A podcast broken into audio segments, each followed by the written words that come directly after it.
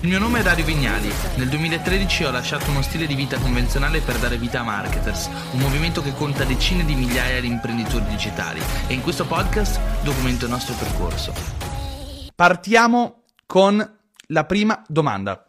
Come Second Brain utilizzo Evernote, l'hai mai provato? Sì, assolutamente. È stato il primo tool che ho utilizzato nella mia vita per prendere le note dopo il notepad di Windows. Non so se esiste ancora perché non uso Windows da un po' di tempo, ma un tempo c'era proprio il pad, no? Quello che tu aprivi era un foglio bianco di testo e facevi i documenti in punto .txt senza formattazione, senza niente e li salvavi in una cartella di, del computer. Quello è stato il primo modo che ho utilizzato nel corso della mia vita per fare eh, journaling o comunque prendere delle note. Dopodiché sono passato da Evernote perché è stato il sistema che ho scoperto, mi pare, subito dopo. Quindi Evernote, tra l'altro, è una di quelle app della produttività super longeva e ha una storia incredibile alla, alle spalle perché Evernote, che è stato, cioè, ragazzi, io mi ricordo ancora Tim Ferris che parlava di Evernote ben boh, dieci anni fa, ma forse di più perché tutti utilizzavano Evernote un tempo, tutti i blogger, tutti i ricercatori.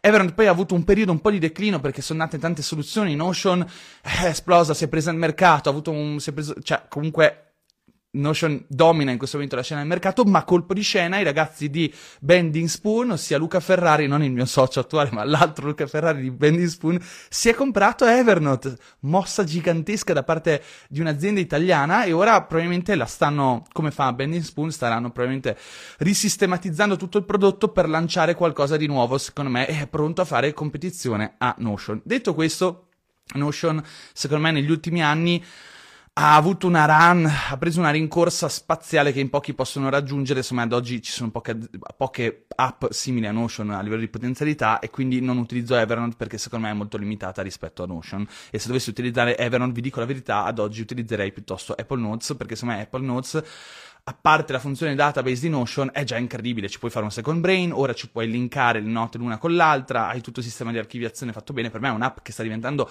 spaziale. Ripeto, non uso Apple Notes semplicemente perché utilizzo Notion.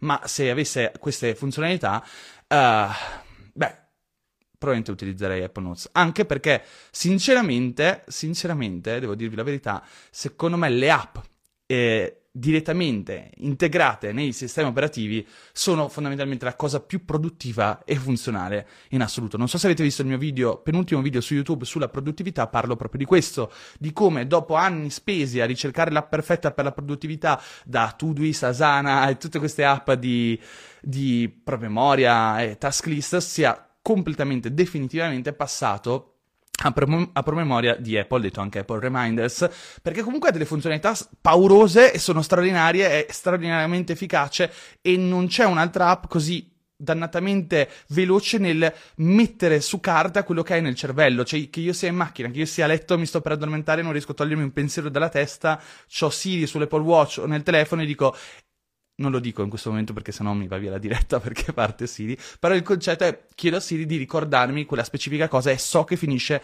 nella mia lista inbox dei promemoria e da lì poi il giorno dopo la organizzerò in qualsiasi, altro, in qualsiasi altra lista.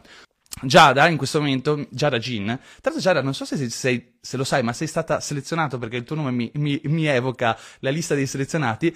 Giada dice: Ciao Dario, la scelta del Perù come destinazione con cui viaggiamo cosa è stata dovuta? Quali erano le altre papabili destinazioni? Eh, quando Vitto, per chi non lo sapesse, qualche tempo fa abbiamo lanciato questo piccolo uh, tour operator, piccolo perché nel senso è, è, un progetto nuovo che stiamo startuppando in questo momento. A capo c'è Vittorio Civinini con Limits, agenzia di cui siamo soci, e abbiamo deciso di intraprendere questo viaggio perché comunque, raga, ammettiamolo è da sempre che siamo appassionati di viaggi, da anni siamo nomadi digitali, ci piace viaggiare, quindi ci, ci, sarebbe piaciuto buttarci in questo mercato e così abbiamo fatto.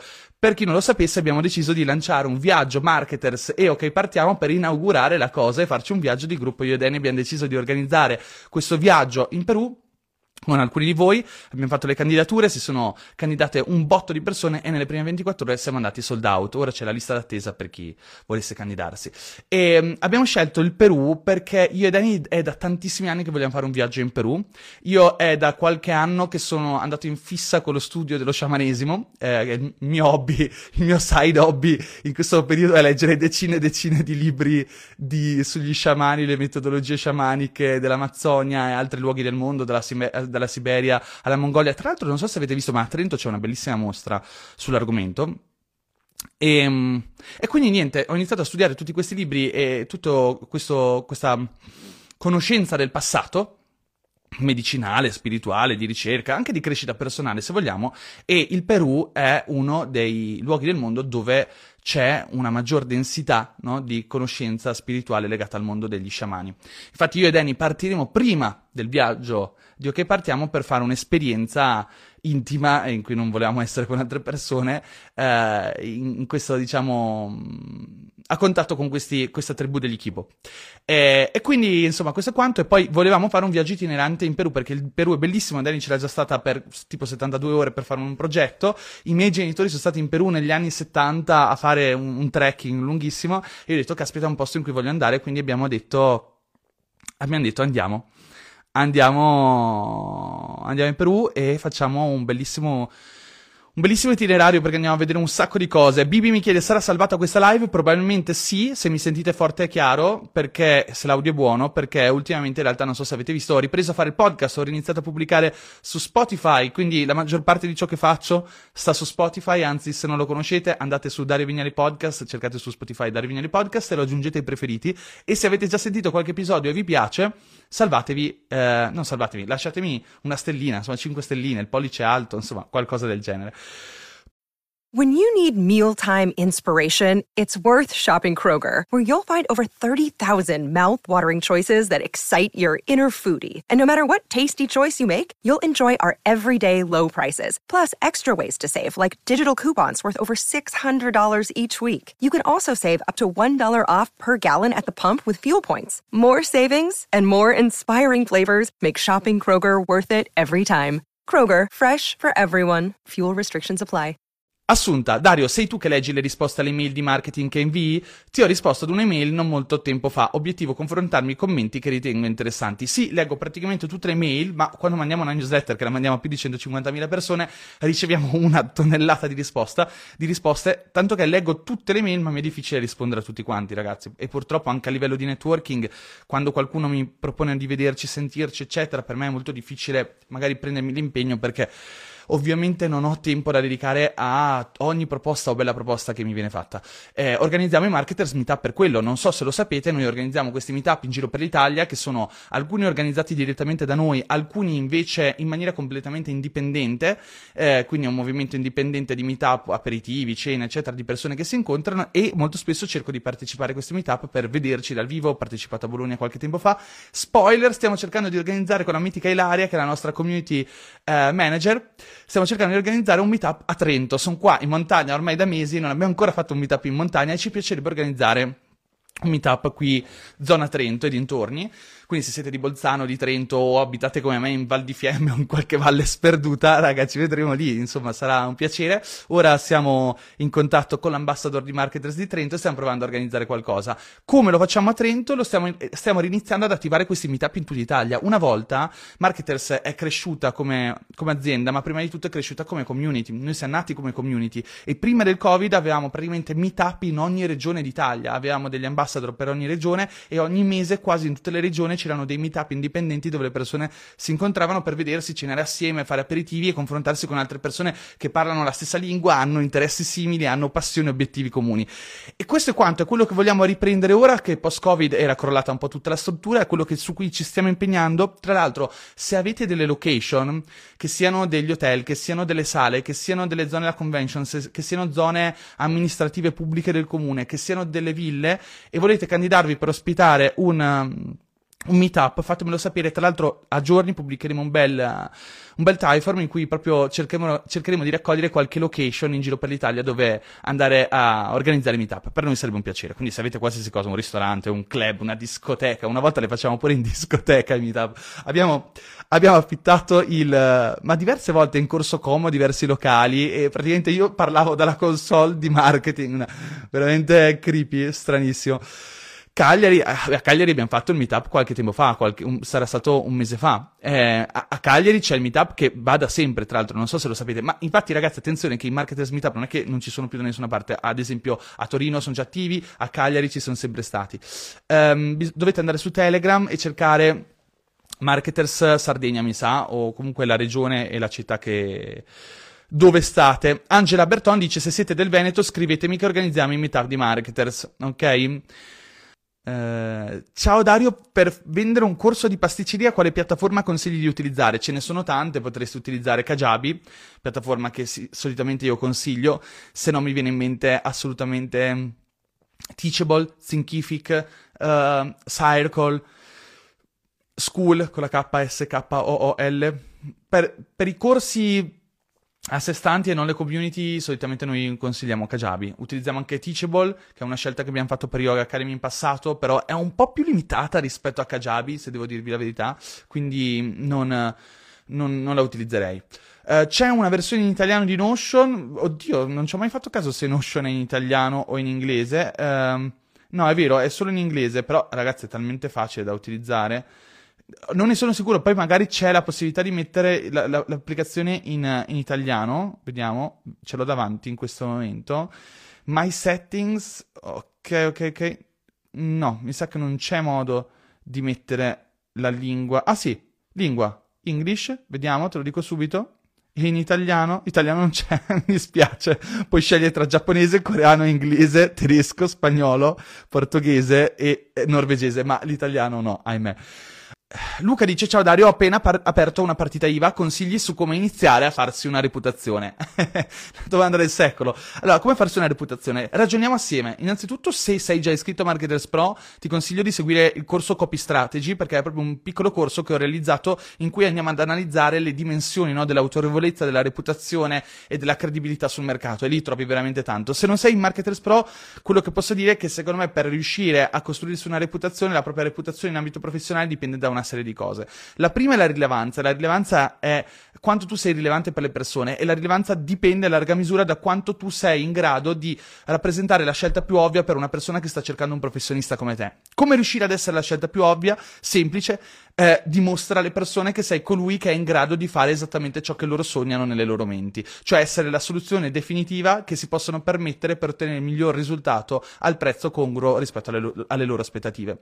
Quindi, portfolio, cioè, tu alla fine non prendiamoci in giro tutti gli artisti musicali, creativi, i freelancer, i professionisti, quello che devono avere è un portfolio. Il portfolio che cos'è? È un insieme dei lavori pregressi, lavori che puoi aver fatto co- per un cliente, ma un lavoro anche che puoi aver fatto per te stesso. Ho creato un account Instagram per me stesso, l'ho portato a 20.000 follower, lo metto dentro il mio portfolio. Ho fatto una landing page di esempio per una palestra che non mi ha pagato, non esiste neanche, ma l'ho fatta per mostrare ad altre potenziali palestre come ho realizzato una potenziale landing page di una palestra su Milano. Nessuno mi ha chiesto di farlo, io l'ho fatto per avere un portfolio. Siamo eh, in, nell'economia no, de, del, del dove siamo in un'economia particolare, quella digitale è un'economia particolare perché non c'è richiesto avere il permesso di qualcuno per fare qualcosa. Questa è una cosa bellissima. Se abbiamo un, una spinta creativa, se abbiamo una competenza, che, che, sia una competenza tecnica o creativa, abbiamo la possibilità di costruire qualcosa nel mercato senza chissà quale costo per mostrare agli altri di cosa siamo capaci. Quindi il primo step iniziamo a studiare, ma il secondo step è iniziare a fare. Quando tu fai, puoi mettere le mani in pasta nel mercato digitale senza spendere quasi niente perché non prendiamoci in giro per aprire un account Instagram, un blog, un podcast o queste cose eh, non è che ti servono dei soldi o iniziare a sviluppare per conto tuo picco- delle piccole app o delle piccole eh, de- delle web app eh, non ti viene richiesto da qualcuno cioè non devi avere il permesso di qualcuno per farlo. Quindi costruisciti un portfolio di cose che dimostrano che tu sai fare quelle cose lì. E quando sai di essere in grado fare qualcosa, di, di fare qualcosa fatto molto bene che ne so prima abbiamo fatto l'esempio dei siti delle palestre la prima cosa che dovrai andare a fare è proporti a palestre per fare il loro sito web mostrandogli magari come potresti migliorare il loro sito perché il loro sito è da migliorare, non andare da, sulle palestre, cioè non andare a venderti alle palestre che hanno i siti perfetti perché finiranno con il sentirsi attaccate, no? Nel senso, magari hanno appena speso 5.000 euro per rifare il sito e tu gli vai a dire io lo migliorerei in questo modo. Vai invece a proporti su quelle palestre che è chiaro che hanno un sito ancora degli anni 90 e mostra, sai, mostra loro cosa sai fare e poi vendigli la competenza. Questo riguarda la rilevanza. Poi c'è tutto il discorso dell'autorevolezza. Come si diventa autorevoli, autorevoli nel mercato digitale? Grazie per i cuori, raga, chiunque stia lasciando i cuori. Si diventa autorevoli eh, raccogliendo esperienze, raccogliendo esperienze che mostrino il nostro grado di entusiasmo, passione e interesse e formazione nei confronti del mercato dove lavoriamo. Quindi vado agli eventi di formazione, mostro eh, gli eventi cui, dove mi sono formato, mostro i corsi che ho seguito, le certificazioni che ho raccolto, le persone famose di, di un settore, le persone famose di un settore con cui sono stato a contatto. Tutti questi elementi che sono dei classici esempi molto semplici mostrano es- in maniera molto efficace come sia possibile diventare competenti nella vita, no? Se, se domani voglio fare lo startup, mi basta fare un, un, anno o due di esperienza in California, in Silicon Valley, per dire, oh, caspita, cioè agli occhi degli altri sono sicuramente uno che ha vissuto un'esperienza super autorevole. E quando parlo a cena le persone stanno zitte perché ascoltano. Come dico sempre, alla fine la persona più autorevole non è quella che parla più ad alta voce nella stanza, ma è ciò ma è la persona che si sente di più perché quando lei parla tutte le altre persone stanno zitte e ascoltano, no? Questo è, è il vero potere, la vera autorevolezza. E quindi bisogna raccogliere tante esperienze e le esperienze vanno pianificate. Le esperienze, cioè, voi a inizio anno la, la, lo pianificate il vostro anno? Io faccio una lista. Ho scritto gennaio, febbraio, marzo, mer- aprile, maggio, giugno, luglio, agosto, settembre, ottobre, novembre, dicembre e per ogni mese ho un piccolo bullet point in cui inizio a pianificare le esperienze che voglio vivere o che vorrei vivere in quel mese. Non lo so, faccio un giro in camper in Canada, ma potrebbe anche essere vado nella Silicon Valley a, a seguire un evento che ho visto eh, online. Perché andare in Silicon Valley, spendere dei soldi e andare a seguire? Numero uno, perché magari mi tengo al passo con, con i tempi e col mercato. Numero due, perché mi fa curriculum. Numero tre, perché magari conosco delle persone internazionali e domani vorrei fare, se domani volessi fare un progetto internazionale, ho un, pu- cioè non un pubblico, ma ho un network di contatti. No? Questo è un esempio, io non, non andrò in Silicon Valley, però, cioè, anzi andrò in Silicon Valley, però non era ad esempio eh, calzante su di me. Oppure uh, in questo periodo storico della mia vita sto facendo dei, dei, corsi di formazione per formarmi in tante cose. Sto facendo un corso di respiro, di breathwork, ho fatto un corso di coaching per certificarmi, non perché voglia diventare un coach, ma perché voglio avere quella competenza e aggiungere alla mia, alla mia cassetta degli attrezzi nella mia vita, che magari mi aiuta a parlare con i collaboratori, con i dipendenti, con i potenziali clienti, no? E questo è il miglior modo, secondo me, per, per riuscire a diventare eh, autorevoli eh, e riuscire anche a costruirsi una cassetta di esperienze. Vediamo altre domande. C'è Manuel che dice: Ciao Dario, lavoro in una grande azienda fitness a Londra come digital marketer. Quale consigli daresti per chi vuole diventare un buon marketing manager in una realtà del genere? Quando si vuole fare carriera online, Manuel, eh, online, scusa, in una, in una realtà aziendale, bisogna imparare tutti quei giochi eh, di potere, lasciami, lasciami passare questa parola per quanto brutta, ma non brutta di, di, per sé, perché il potere è il potere di poter fare, no? che è incredibile, è una bella parola, però gli diamo sempre quell'accezione un po' negativa, quasi come se ci sentissimo intimoriti dall'effetto della parola potere su di noi. Però alla fine nelle aziende ci sono i giochi di potere, ma i giochi di potere sono, eh, ragazzi, normali perché da sempre viviamo in comunità umane e le comunità umane si basano su delle gerarchie spesso non dichiarate, involontarie, che non per forza sono cattive, cioè nel senso ognuno ricopre un ruolo in una società.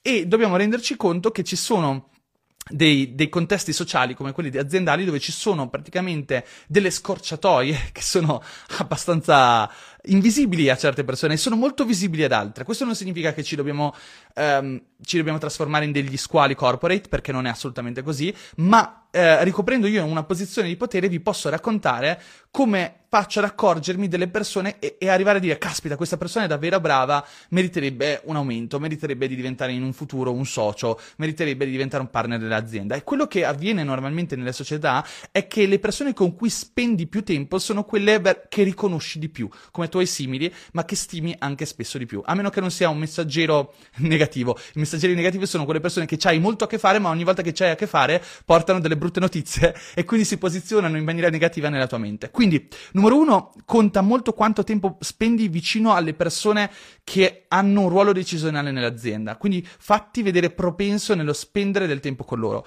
La seconda cosa che conta tantissimo in ottica imprenditoriale è impara a prenderti delle responsabilità. Eh, tu, qualunque imprenditore, qualunque figura manageriale, qualunque persona che ha il potere di darti un aumento, di farti avere una promozione, di renderti socia, sarà sempre propon- propensa a dare più valore economico o di crescita, eccetera, alle persone che hanno quella capacità di fare più del dovuto, di prendere delle decisioni e prendersi il carico di certe responsabilità. Colui che per primo alza la mano e dice lo faccio io è quella persona che genera nell'imprenditore o nella figura manageriale o di potere quel uh, per fortuna che c'è lui, per fortuna che c'è lui in azienda e questo cambia tutto. C'è un bellissimo libro, adesso ve lo dico come si chiama, che vi fa capire tutte queste cose. L'ho letto quando ero un ragazzino, non mi ricordo neanche quando è uscito, l'ho letto tanto tempo fa, forse non ero un ragazzino però.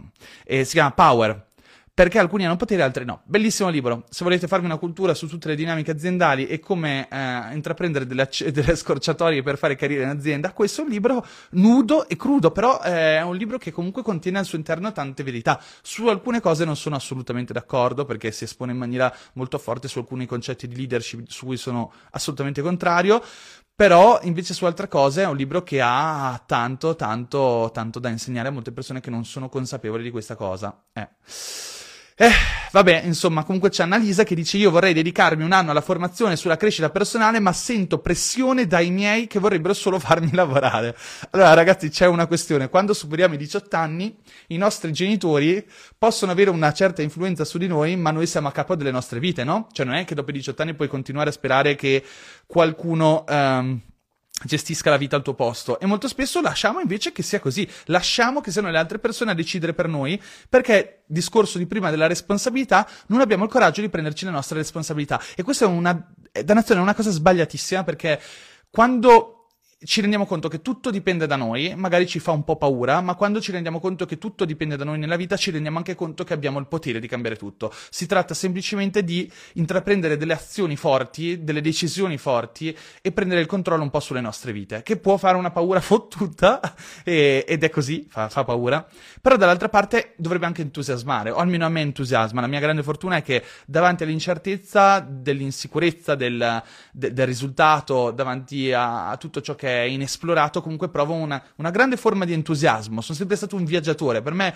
il viaggio è una metafora, mi piace viaggiare cercando luoghi non conosciuti, vivendo esperienze fuori dall'ordinario, ma allo stesso modo anche quello professionale o personale è un viaggio, no? È un viaggio di crescita, è un viaggio di esplorazione, è un viaggio dove si affrontano delle sfide, delle difficoltà e eh, se ne esce magari rinnovati e più forti di prima, no? Se andiamo, non so se avete letto il libro, ve l'ho già citato in un podcast, Comfort Crisis di Michael Lister, ci sono tanti studi che dicono che le scimmie, ma anche gli umani, per fortuna, che si espongono a situazioni drammatiche, difficili nella vita e le superano, diventano automaticamente più forti e più uh, e sviluppano una maggiore fiducia verso se stessi, una maggiore autostima che li porta ad avere una maggiore predisposizione per il successo. Quindi questo, tutto questo per dire sti cazzi di quello che vogliono i nostri genitori nella vita, a un certo punto diventa anche importante che noi iniziamo a prendere le decisioni che ci sembrano più congrue a quello che vorremmo vivere, a quello che vorremmo diventare, a quello che vorremmo essere nella nostra quotidianità. Dico bene? Siamo d'accordo? Cioè, secondo me questa è eh, ragazzi, se, se, rimaniamo ancora i ragazzini che invece fanno solamente quello che vorrebbe che la famiglia facesse, eh, vivremo sempre in, in, una condanna, in una prigione anche spesso psicologica, per fortuna, non di altro tipo, dove però ci rileghiamo in un perimetro esistenziale dettato da altre persone, che sono persone a cui vogliamo bene, ma molto spesso sono le persone che ci vogliono più bene ad avere quelle, quei pareri più forti che ci condizionare in maniera più forte, perché diciamoci la verità, delle persone che non ci vogliono bene e di cui ci importa poco, automaticamente ce ne frega veramente poco dei, dei loro pareri, dico bene? Quindi, di nuovo, è dei pareri delle persone più vicine a noi di cui dovremmo avere paura e in altri casi invece rispettarli. Cioè, per me è, sono due piatti della stessa bilancia che dobbiamo imparare a bilanciare. Se una persona mi vuole bene, io l'ascolto perché è molto importante, perché ha a cuore eh, magari il, il mio benessere, la mia felicità, la mia soddisfazione. D'altra parte cerco di capire quando quanto e quando quel, quel, quel, parere è veramente congruo a, a, qualcosa di significativo e quando invece non porta con sé un'esperienza eh, di, di, valore. Cioè, quando mio padre, ad esempio, che ha fatto magari l'insegnante tutta la vita, mi dà dei consigli a livello imprenditoriale, io lo ascolto perché può essere interessante, perché so che mio padre ci tiene, però d'altra parte prendo con le pinze quello che mi dice perché devo anche rapportarlo alla realtà dei fatti che fare l'imprenditore non, mm, è molto difficile, non ci sta scritto su un libro cosa devi fare nella vita, non tutti sono lì per aiutarti e non è neanche detto che i tuoi genitori che non hanno mai fatto gli imprenditori sappiano cosa consigliarti. E quindi devi anche decidere chi ha il potere di mettere in discussione te stesso e farti provare sfiducia o insicurezza nei confronti di quello che stai facendo. Questo è di, un, di, un'importanza incredibile. Troppo spesso diamo troppo potere alle persone che ci stanno attorno e gli diamo la possibilità di farci provare insicurezza. E l'insicurezza è qualcosa che ci demotiva, è qualcosa che ci butta giù, è ciò che ci toglie la stamina, è ciò che ci toglie quel, quella forza, quell'energia entropica per dire vado avanti e voglio spaccare il mondo e continuare su questa strada perché sono sicuro che è la strada che fa per me. E Vabbè, insomma, ho fatto un monologo, un monologo incredibile, ma era, era un, un, tasto comunque che mi tocca tanto perché comunque anch'io, da, cioè da ragazzo comunque i miei genitori erano entrambi insegnanti, no? dipendenti statali, mia madre delle scuole medie, mio padre ehm, delle superiori eh, di un istituto tecnico. Quindi ehm, ci tenevano tantissimo che io studiassi, avevamo delle visioni molto divergenti sul mio futuro professionale, c'è stato un periodo della mia vita in cui è stato molto difficile, eh, è stato un, un, rapporto comunque conflittuale, arrivare a fare quello che facevo togliendo magari focus ed energia agli studi classici e ordinari o avere una vita un po' sconnessa e sconfusionata come ho sempre avuto magari in passato, non che adesso sia, sia molto meglio, immagino che anche voi abbiate delle vite un po' strane, no? nel senso molti di voi penso che abbiano delle vite non ordinarie e penso che facciano uno stile di vita magari diverso da quello che la propria famiglia si aspettava o diverso da ciò che vivono i propri amici e magari è anche difficile rapportarsi con queste persone per raccontargli quello che si fa, quello che si vive o quello che si, vorrebbe vivere, perché magari non, non, si è ancora arrivati lì. E Annalisa dice: Sono partita con uno zaino in spalla a 25, anno, 25 anni e sono stata in Svizzera 7 anni. Sono rientrata da un anno, mi sento disorientata e i miei eh, mi fanno solo pressioni. Grazie per il confronto. È giusto. È normale, Annalisa, penso che tanti di noi vivano questa quotidianità. Uh, Giuseppe dice: Ciao Dario, un consiglio per avere idee su creare contenuti. I migliori contenuti che vanno su qualunque piattaforma sono contenuti che parlano problem- dei problemi delle persone. Cioè, se tu conosci il tuo pubblico, conosci i loro problemi. Fai una lista dei loro 20 problemi che citano più spesso e fai dei contenuti in cui parli di quei problemi. Ti posso assicurare che avrai un'attenzione incredibile. Devi sempre ricordarti, citando il mio corso Microstar. Eh, copy strategy eh, su Marketers Pro che tu devi parlare per le persone, non alle persone e devi sempre chiederti cosa vogliono sentirsi dire le persone, cosa, cosa pensano le persone, chi è il tuo pubblico e di cosa hanno bisogno. E quando tu sai quali sono i loro problemi e quindi di cosa hai bisogno, quando parli di, quel, di quelle cose e fai dei titoli, fai dei contenuti che abbiano un titolo che racconta i loro problemi o quello che loro vorrebbero raggiungere, ti posso assicurare che diventa piuttosto facile avere un CTR, quindi dei click alti e una alta un alto engagement, un'alta diffusione del contenuto, ok? Uh, perché ti cambia la voce? Eh, sarà il microfono forse, non lo so, il, penso che sia questa scheda audio che è un po' strana. Fatemi sapere se tutti sentite il cambio di voce. Uh, Crocchicchio 79 dice ciao io ho più di 40 anni um, amo il settore del marketing che sento di appartenermi un mio amico social media manager di esperienza mi ha invogliato a buttarmi sono tre anni che studio tutto e tutti buon per te, cioè nel senso consigli, eh, n- non so quali consigli potrei darti perché nel senso ce ne sono, ce ne sono una valanga, eh, quindi se c'è una domanda un po' più specifica cercate sempre di farmi domande specifiche, in modo che io possa ris- darvi risposte specifiche. Però complimenti per il tuo percorso e in bocca al lupo. Eh, Rossella dice, e se vendi prodotti che non, ri- non risolvono problemi? Allora dipende. Io penso che qualunque problema, cioè qualunque prodotto risolve un problema perché un viaggio spesso è la soluzione a un, uno stato d'animo, no? Abbiamo bisogno di staccare, abbiamo bisogno di partire, c'è un problema, ci sentiamo compressi, c'è troppa ordinarietà, ordinarietà stiamo vivendo un ciclo di oppressione, di compressione e vogliamo sentire un'espansione nella nostra vita, esporci al nuovo e sentire di nuovo quella curiosità e quell'entusiasmo. Quindi anche un viaggio, ad esempio, è la vendita di un prodotto che risolve un problema. Quando tu vendi un bollone... Eh, che costa il doppio di un altro bullone, molto probabilmente stai risolvendo un problema perché quel bullone che costa meno magari è un tipico bullone che si spana, si rovina, dura meno tempo e quindi stai risolvendo un problema. Vendi dei materiali che hanno un'alta durabilità e funzionano meglio in contesti professionali di costruzione edile dove deve durare di più il materiale che stai, che stai utilizzando per la costruzione. Quindi risolvi un problema. Quando vendi una punta di un trapano in cromo vanadio, quella punta di trapano in cromo vanadio è meglio di quella in acciaio perché il cromo vanadio dura di più nel tempo. Se vendi, um, se vendi ad esempio un braccialetto, eh, stai vendendo un, un, gioiello che di per sé ti sembra di non, res- non, risolvere un problemi, ma in realtà se studiamo il marketing e studiamo la, la piramide dei bisogni di Maslow o tanti altri concetti teorici riguardo questo, sappiamo che tutta la gioielleria, la moda ha a che vedere con il, con il problema di identificazione, col senso di appartenenza e con lo status il potere sociale. Quindi io eh, quel, quel, problem- quel prodotto cosa risolve? Risolve la necessità di lanciare un messaggio al mercato dicendo io faccio parte di questo gruppo sociale, il modo in cui mi vesto dimostra che io credo in questa specifica visione del mondo, che sia una religione, che sia una visione musicale, non per caso, eh, non a caso magari chi ascolta hip hop si veste in un modo, chi ascolta rock si veste in un altro modo e quant'altro. Quindi, per andare avanti, ehm, volevo leggere la domanda di uh, Tony Creator sottolinea l'importanza della punta in Chroma Vanadio. Scherzi a parte, se avete studiato Copy Mastery, eh, eh, saprete che la punta in Chroma Vanadio c'è in una lezione. Poi Zinovia e Nash dice l'audio è perfetto. Se dovessi iniziare da capo, da cosa partiresti? Hai qualche consiglio per aprire un'agenzia di marketing? Allora, il primo step per aprire un'agenzia di marketing, secondo me, è il prima diventare un freelancer, perché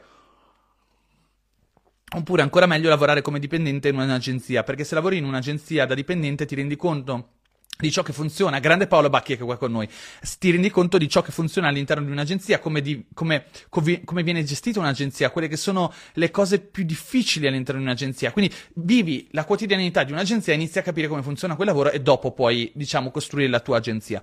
Ehm, oppure la, l'altra possibilità è iniziare come freelancer, quindi inizi ad avere qualche cliente, inizi a imparare a gestire un cliente, ti rendi conto di cosa serve per riuscire ad avere successo con i clienti e poi piano piano scali il tuo lavoro andando a prendere altri professionisti che ti aiutino aiutino a gestire più clienti e poi, pian piano, anche se non l'avevi immaginato, ti ritrovi a gestire un'agenzia. Questa è la verità, sono le due strade.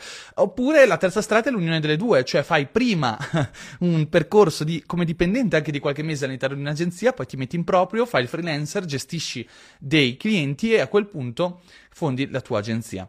Uh, come fare tutto questo? Scegli una competenza verticale, diventa dannatamente bravo in quella competenza, scegli delle competenze orizzontali da padroneggiare almeno superficialmente, almeno in modo da avere un mix di competenza che ti rende un, unico sul mercato. Quindi studia, poi ti applichi e, e basta. Raga, devo scappare, ho una chiamata alle 15, vi ringrazio di essere stati qua con me e ci vediamo nel prossimo, nella prossima nella prossima diretta e nel prossimo podcast. Tra l'altro, se mi state ascoltando tramite podcast su Spotify, Dario Vignali Podcast, lasciate una recensione positiva al podcast, che è l'unico modo per far crescere il podcast su Spotify, che una volta stava in cima a tutte le classifiche di, di business e di podcast italiani. Ora il mercato si è espanso molto e non ci siamo più. Quindi riport- aiutatemi a, ri- a, ricrescere, a risalire. Ehm, vi ringrazio. Vi ricordo anche di venire al Marketers World e di iscrivervi alla nostra community, Marketers Pro. Se volete iscrivervi, eh, c'è un coupon che si chiama Amicidario Dario, quando siete in fase di checkout e vi state iscrivendo, il coupon Amici Dario vi dà uno sconto.